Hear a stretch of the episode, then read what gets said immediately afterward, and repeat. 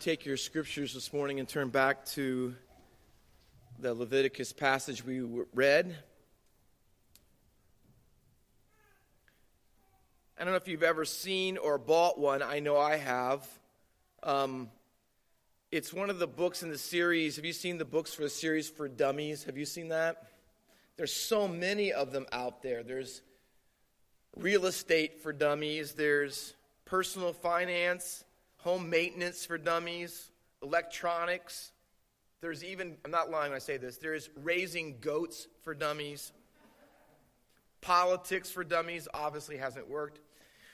Auto repair, bowling for dummies. Here's one that I know you'll be out rushing out to get today beekeeping for dummies, dating, gardening basics, Zoom meetings, even puppies for dummies.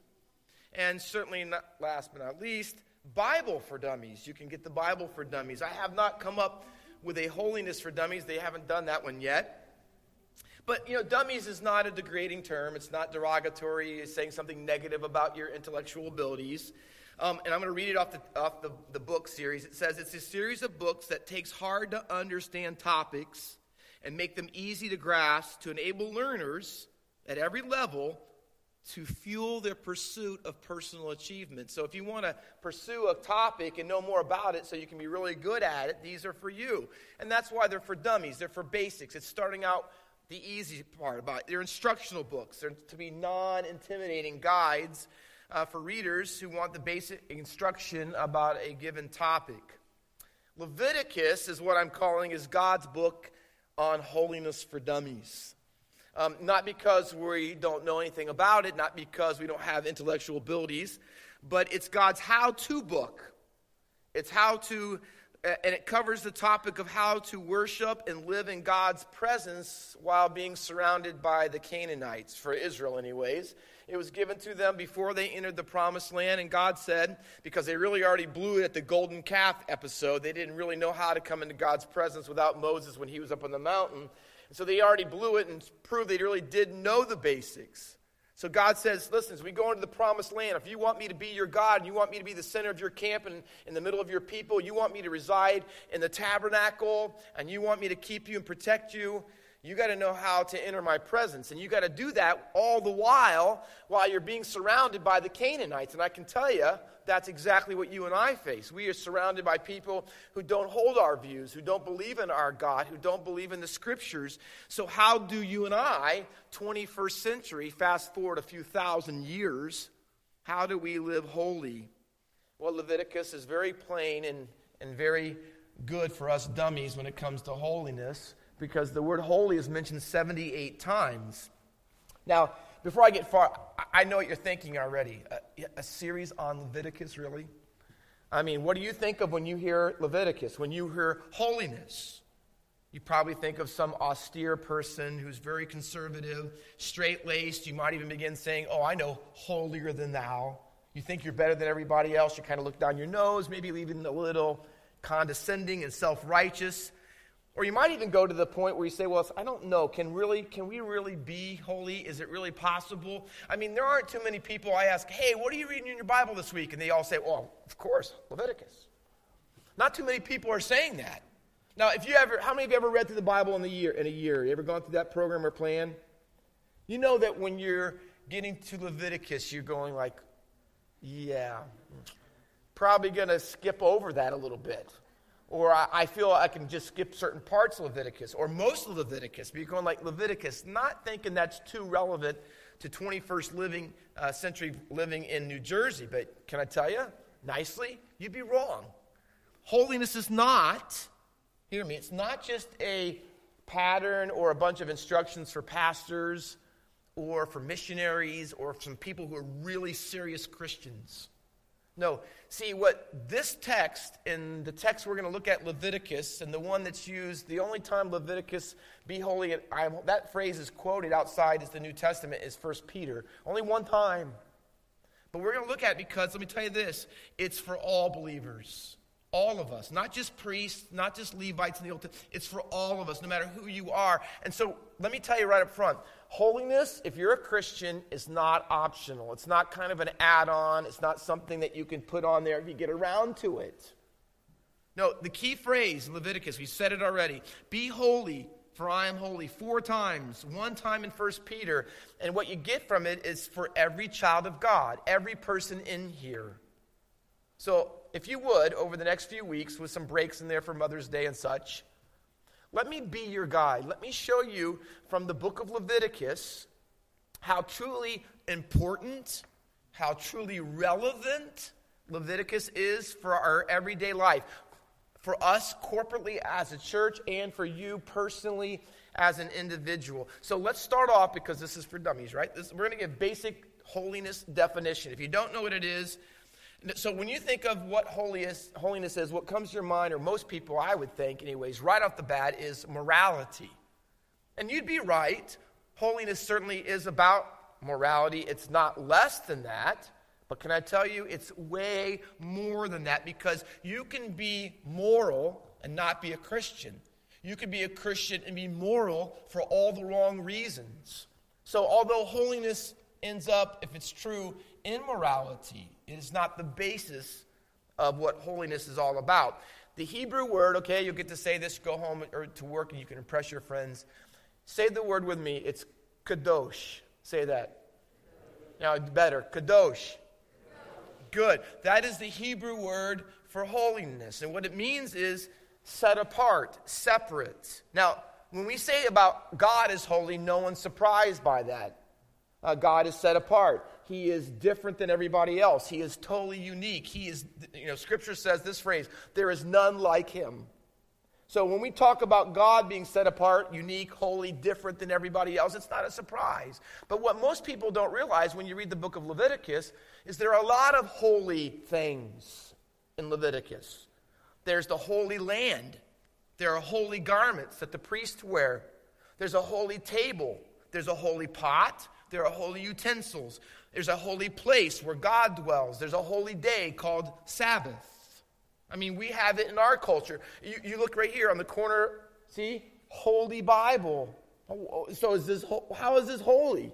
We if you're married, you are in a relationship of holy matrimony. No one says that anymore, but it's true. What makes it holy? What makes something holy? Well, it's set apart. It's unique. This is not just like any other book. This is the holy book. This is God's book, see? let, let me give you a, a, pretty simple illustration. If you're reading a magazine, and I, I, you know, when you're in college, you did this. Maybe you're, uh, when I prepare for a sermon, or you might be preparing for a presentation at work, at your job, you're going to read articles, you're reading a magazine, you might even be reading a book. Um, but say you pick up a magazine and you're looking through it, and then as you read and peruse the book a little, or the magazine a little bit, you come to an article and you say, "Oh, that's perfect. That's exactly what I was looking for." And so, out of all the other articles and all the other information in the magazine, this is the one that you look for. So you know what you do? I need this. So I take my scissors and I cut it out. Now, there's a lot of articles, but this one article is different than all the other articles, and so I separate it. I cut it out. See, now that article is mine, and I'm going to use it for my exclusive use of my purpose, and that is to put it in my presentation. See, when the Bible talks about holiness, that's the root of what God is talking about. Holiness means it's separated. It's, it's set apart from all the other common things, all the ordinary things. This mean, when you're holy, you have a special use for God, an exclusive use. So it's more than just simply obeying a set of rules. People think that holiness is okay, tell me this, don't do this, and then do this. No, way more than that. Way more than that. Here's what holiness means it means you are wholly gods. And by that I mean W H O L L Y. Wholly, completely devoted to Him. Let me say it simple. Holiness means at its root, you belong to God. You belong to God. What makes a temple holy? It belongs to God. What makes a table holy? A book holy? It belongs to God. It's His. What makes a person holy? Well, you belong to God. See, in the First Corinthians, the Corinthians were not holy people. They were called saints, but they were really struggling because they had adapted to the culture around them. The Canaanites were winning in their bout with holiness. And in a very important section of 1 Corinthians, he's telling about relationships and sexuality and, and moral purity. And in the middle of that, the famous verse that most of us as Christians would probably know is this in 1 Corinthians Don't you know that your body is the temple of the Holy Spirit, which you have within you? See, that your body is God's. So therefore, it's got to be holy. It's set apart for Him. You can't use your body like the world tells you to. God says, No, I have a purpose for your body. And then it says this here's the reason for you were bought with a price, and you are, listen, you are not your own. See, what, you know what holiness means? Holiness means you belong to God. The opposite, opposite or the antithesis of that is you belong to yourself. So, one of the first things we've got to get under our spiritual belt when it comes to holiness is, is that you belong to God. So, holiness is deeper than a list of do's and don'ts, it's an attitude of your heart. Let me tell it to you this way Holy people say this Use me, God, I'm yours. The opposite of that would be if you're unholy, is okay, God, you're holy, I need to be holy. Tell me all the rules and the things I got to follow so we can get on with this. See, that's not what holy people say.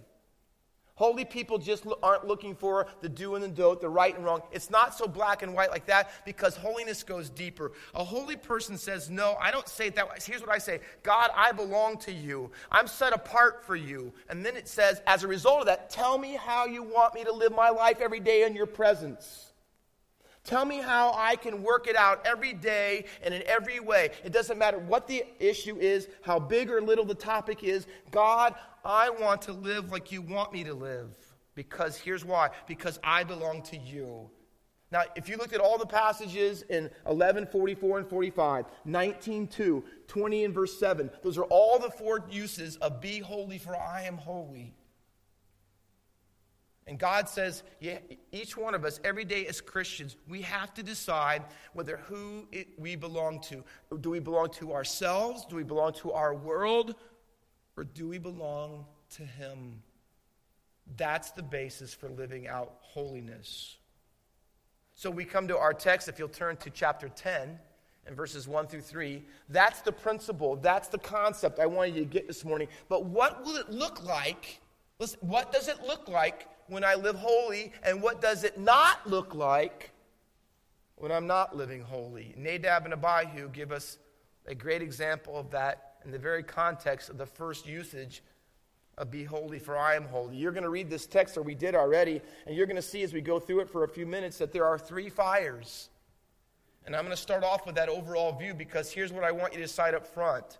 See, there's the fire that comes down in chapter 9, the last couple verses that we did read, and it consumes the offering that God said was holy. And see, that's the, that's the fire of acceptance. But the same symbol and the same thing God does, he does when he consumes, listen, Nadab and Abihu. So see, there's a fire of rejection. So the, the text is set up like this. There's either the fire of God that will receive and accept your worship, and there's a fire of God that doesn't receive your worship that it's not acceptable. See, there's unholy and there's holy. And the question is when you read the text, which fire are you going to get? That's the idea that you're supposed to think. Because in between, there's a third fire, and that's the fire, fire of Nadab and Abihu and what they did wrong and why they weren't accepted to God. And so you're supposed to think while I'm talking today is that does my life eh, eh, and my worship of God and my, my devotion to Him, is it acceptable to Him? Would he really think when I'm giving it with my life every day, would he really think that's holy or not? Am I worshiping him on my terms or his terms? Leviticus 8 and 9, leading up to the story of Nadab and Abihu, are about all of God's commandments about how Aaron and his sons, who are priests, the main people who can come into his presence, how they can enter it in the tabernacle, how they can do it and still live. Chapter 8 and 9 issue five different offerings that you can bring to God for the various things going on in your life. We're not going to talk about all of them. You can read them for yourselves, but they are the way that you have to come to God. And so there's been a whole week of consecration and they made the tabernacle and they put up all these things and, and the priest sons nadab they've consecrated themselves to god. And now we're on the eighth day and it's the day of dedication of the tabernacle. I mean this is a high day. This is one of the best days that's happened in israel in a long time. They've been freed from egypt. Now they have their, their own god and they're going to worship him and, and it's going to be one of the great days.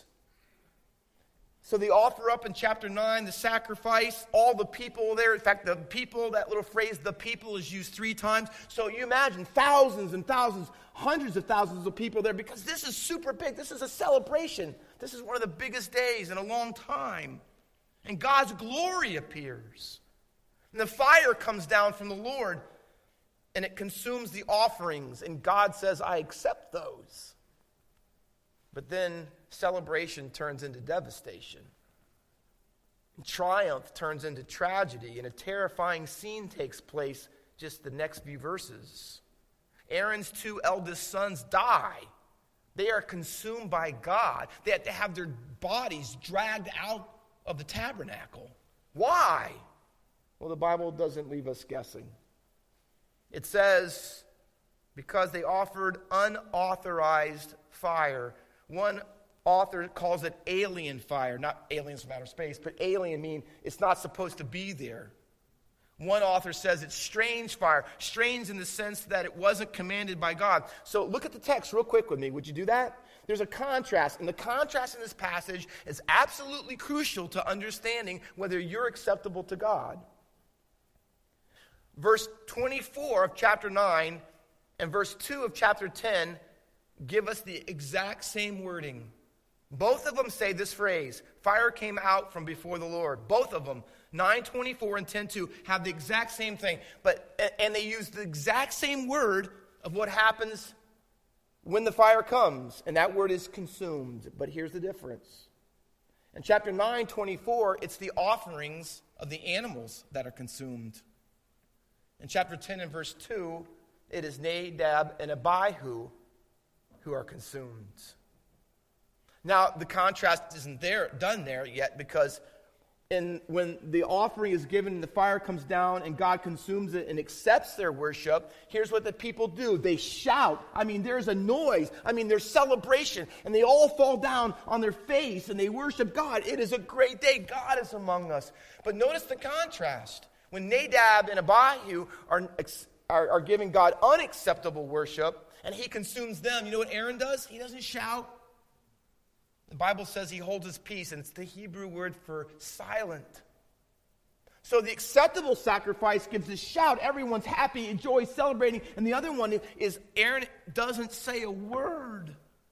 He's completely silent. And why are those contrasts in there? Because here's what God wants his people to see. And here's what he brought you here for this morning. He wants you to see that there is a radical and drastic difference between what you may think God wants and what he really wants. Throughout Leviticus, two times, in the book of Numbers, two times, the death of Nadab and Abihu are reviewed. In other words, four times in Torah, Israel is told about the details of this incident. Why? Here's why because it's a warning. It wasn't just mentioned in our text, but another time in Leviticus 16, twice in the book of Numbers. Why? Because God wants to say this I am holy and you need to understand what that means if you're to fulfill the other part be holy, for I am holy.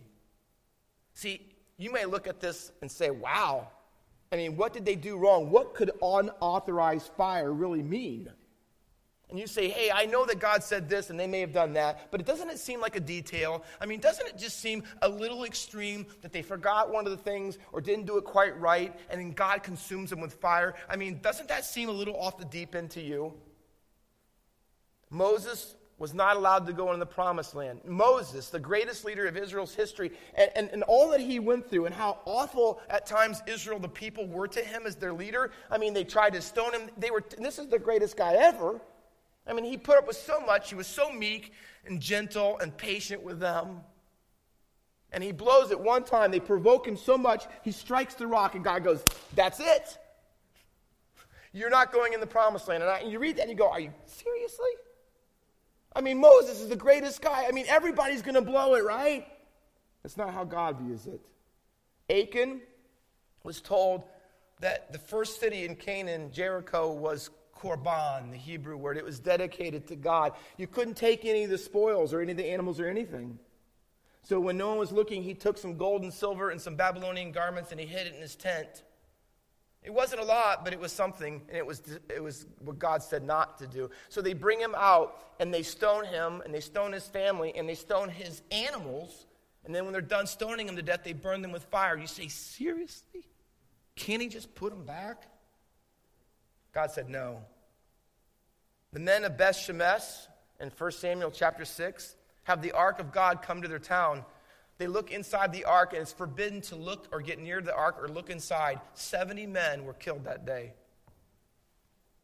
Uzzah, the ark was put on the wrong kind of cart and it was unsteady. It hit something in the road and it started to flop and it was going to fall over. Uzzah reaches out with great intentions, steadies the ark, and God strikes him dead.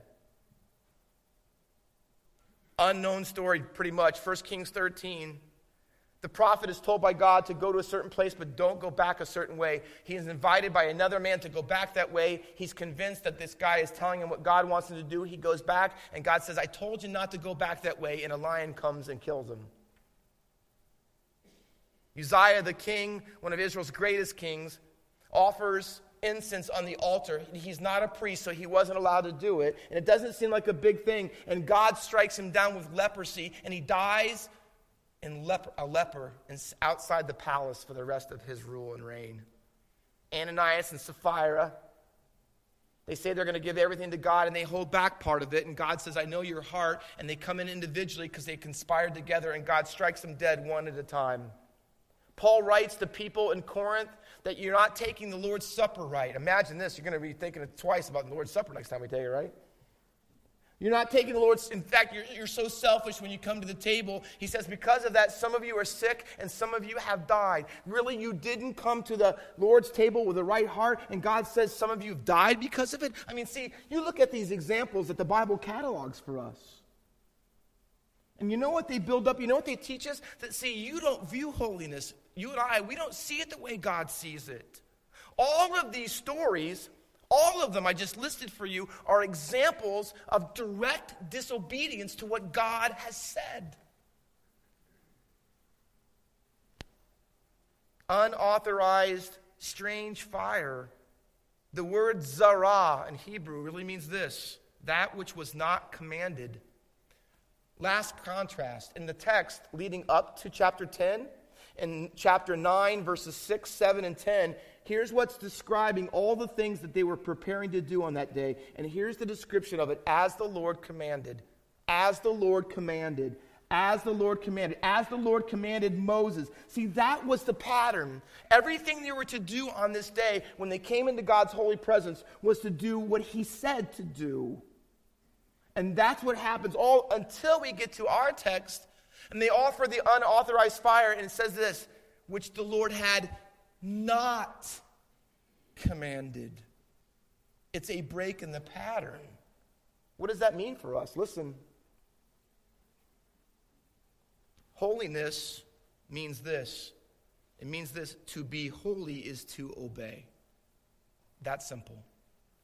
To be holy is to obey. Hebrews 12 25. And let us offer to God acceptable worship with reverence and awe. Listen to this. For our God is a consuming fire. Our God is, a, and I believe the writer of Hebrews is referring to this instant. You want to come before God, you want to offer up your spiritual sacrifices. We don't go to a temple and we don't have animals, we don't slay them, but we come to church. And here's what God says when you come to church and you sing the songs and you give offering to God in the plate and you tell God that you're living for Him and you want to worship Him, He says, is your offering acceptable? He says, and you should not be less fearful or less afraid or less committed than they were back then. He says, if God spoke in the old covenant, on uh, Mount Sinai, and he shook the earth and warned them, he says, now he speaks from heaven. Shouldn't you be even more afraid? And here's what he concludes with because our God is a consuming fire.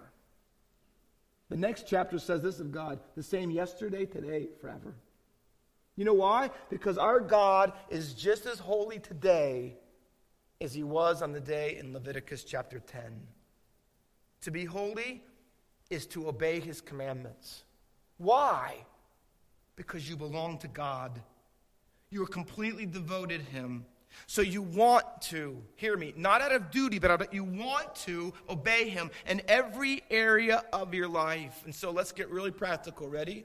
Here's some things that were commanded in Leviticus that you're to give 10% of your income. And the Bible calls the tithe holy, it is set apart money. It doesn't belong to you, it belongs to God. That's why it's holy. Remember our definition? And I know that if you make a little, it may be hard. And sometimes when you make a lot, it goes everywhere and it doesn't last as long as you think, right? And I know that you're saying 10% is a lot. Let me tell you this this isn't the decision of whether you can or cannot, this is the decision of who owns it. It belongs to God. And I can say that because the last year and a half have been the best giving at Faith Baptist Church we've had probably since I've been here. So I'm not looking for you to give more money because somehow we need it. Although you need to do what God wants you to do. What I want you to do is to be holy. I, want you to be holy with your money. You know what else Leviticus talks about? You can't marry a Canaanite, and you can't marry people who are outside of Israel. And see, it's wrong to be unequally yoked together. And here's what God says Is your relationship with the person that you really have in your life, and that special person, is it a holy one? That's why we can't live together. That's why Leviticus condemns uh, adultery and fornication and in a, in a, roundabout way, pornography, and of course, lust. You know why? Because moral purity is the outworking of saying, I belong to God. My relationships belong to God. My marriage belongs to God. We're going to get to it, but Leviticus also says, first time in the Bible, by the way, in Leviticus, love your neighbor as yourself. Now, you wouldn't have known that probably, right? Because you think it's a bunch of rules. But it's not just about you and God vertically. Holiness is about you and others horizontally. So it says, love strangers and even love those people that can't take care of yourself. And if your brother comes and you have to take care of him, you can't charge him interest. And when you loan something to him, you can't exorbitantly charge interest to him. And you got to take care of him. Why? Because God says, here's what holiness means I'm not an unforgiving person. I'm not wrapped up and controlled by bitterness. I'm not someone who is given over to anger. You know what? I'm a person that's patient and kind and loving and committed. God says that you can't treat other people who are not Israelites different than what you treat your own people. That's why Leviticus condemns racism. Do you know racism is a lack of holiness? And it also condemns materialism because you've got to set apart your crops so that people can come by who don't have anything and they can eat the fringes of the crops and they can have food. And you have to take care of the foreigner and the stranger, people who aren't even in your land. They're just, they're not part of your people. You still have obligations. That's why materialism is wrong. And that is to use all of your money in America for yourself and not think of the needs of others. See, all of that stuff is about holiness. Holiness on God's terms and not ours. And that's exactly what Nadab and Abihu forgot. Is it what you forget? Do you forget that holiness begins when we see God's holiness first? You see the little phrase? Be holy. Here's the little word, for. Here's the reason. For I am holy. Let's get it straight at the beginning of our series. You are not the standard of holiness. American culture is not the standard for holiness. Look around at everyone in this room. Good Christians, they are not the standard of holiness. He is. Be holy. Why? For I am holy. So cultural holiness won't do. Remember what I said? Holiness is not adapting to the Canaanites around us, the world in which we live. So, one of the things that priests had to do, and eventually the people of Israel had to be able to be good at, is what here's what the Bible says distinguishing between holy and unholy, clean and unclean. You had to have the wisdom and discernment to say, here's what God's word says, so I have to draw lines. This is something I should be devoted to or not devoted to. So, we don't listen to music based on whether I like the style or I like the, the kind of genre of the music it is. No, it's whether it's holy or not. It's not my favorite singers in the world. It's not whether I like this entertainer or this movie is really cool or my favorite actress or actor is in it or this TV show, I really enjoy it.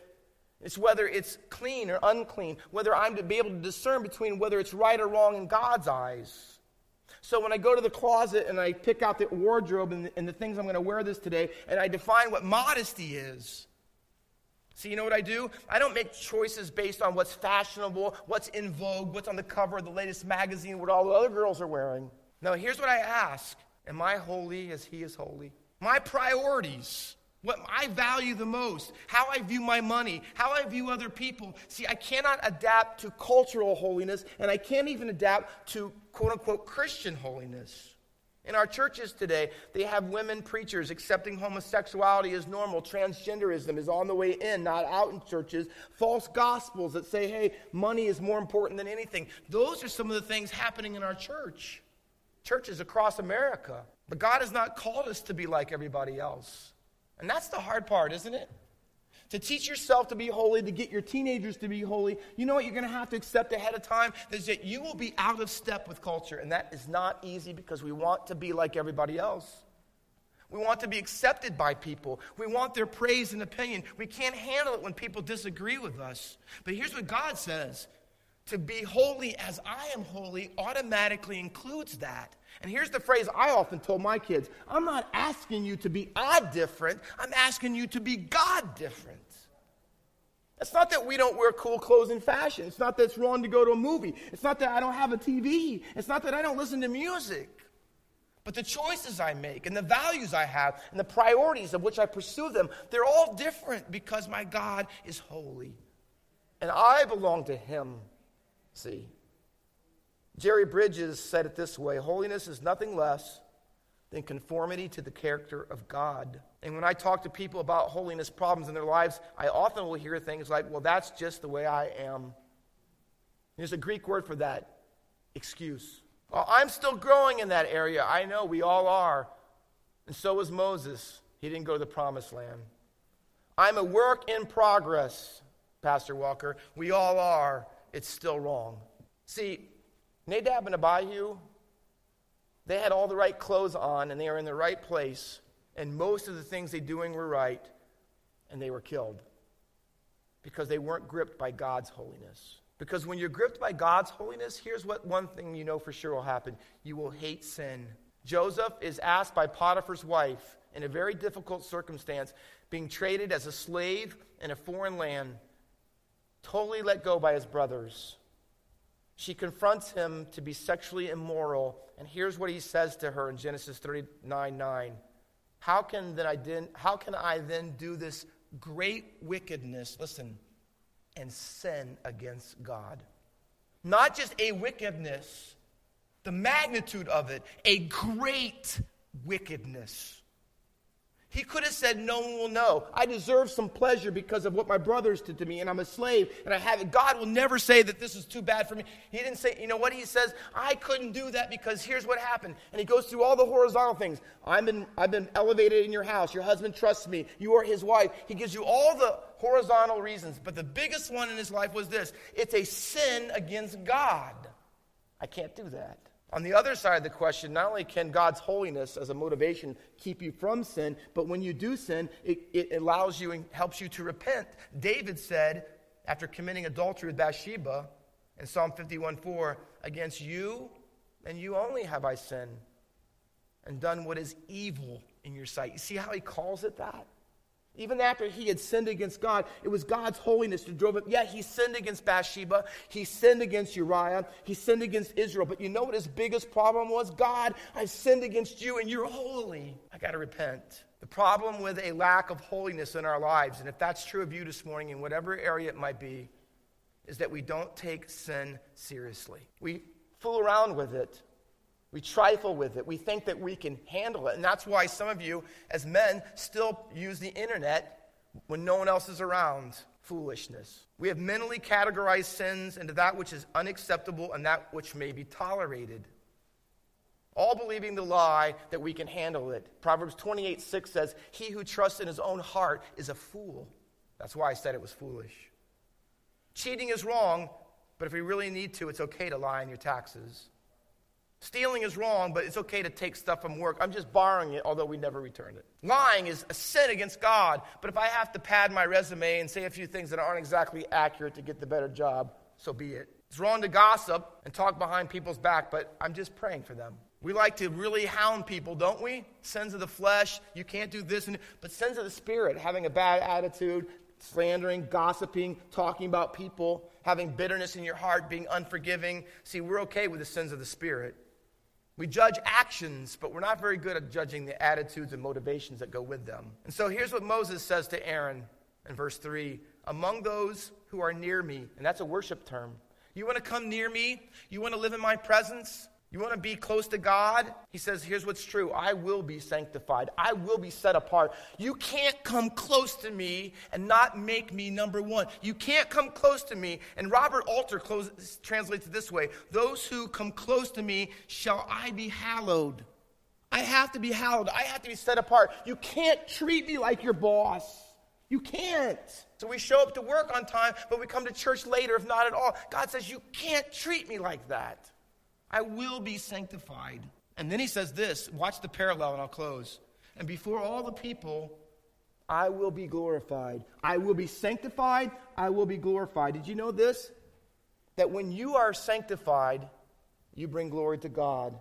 When you live holy because you belong to Him, it puts Him publicly on display that He is glorious. And here's the Hebrew word, kabod. It means weighty, it means heavy, it means that He is the most significant person in your life. So when you say, Holy, holy, holy, the Lord of hosts, the whole earth is full of His glory. See how holiness and glory go together? So that when you live holy, holy, holy, not just say it, but live it, you are telling people how great and infinitely valuable and worthy He is. So when you say no to the love of money, you're telling everybody who watches you live that kind of life that God is more satisfying than all that money in the bank or that car in my driveway. And so when you say no to sexual impropriety and un- ungodliness, you know you're telling everybody that He is so weighty in my life that the pleasure He brings me is greater than anything sexually that anyone could do for me. When I have to get revenge or I'm hated, hateful to others, or you name it, alcohol, drugs. I find satisfaction at the end of a needle or at the bottom of some bottle. See, when I don't do those things and go those routes, you know what? I'm making him glorious. I am saying no to sin, but yes to him because he is glorious. My holiness displays his gloriousness. So I don't know about you, the choices are pretty simple in this text. To be holy is to be on fire for God or to be on fire by God. And I can tell you this I'd like this one over this one any day. We need a church, don't we? We need dads, husbands, moms, children who are on fire for God, whose whole life is an act woven together as a concert of worship to a holy God, putting him on display to tell people how great and magnificent and worthy he is and how much better he is than anything our culture will offer us. And so we pray this, oh God, May our holiness display your gloriousness. May you be seen by the way that we live, belonging to you, that there's nothing more glorious than our God. Let's pray. Father, you are holy, and we, as your holy people, belong to you. We're not our own. We gave up those rights the day that we allowed the, wa- the blood of Jesus to wash away our sins. We are not our own, we're yours. We don't call the shots, you do and everything. Father, help us to grasp that, that we might be holy as you are holy. And we'll praise you in Christ's holy name we pray. Amen.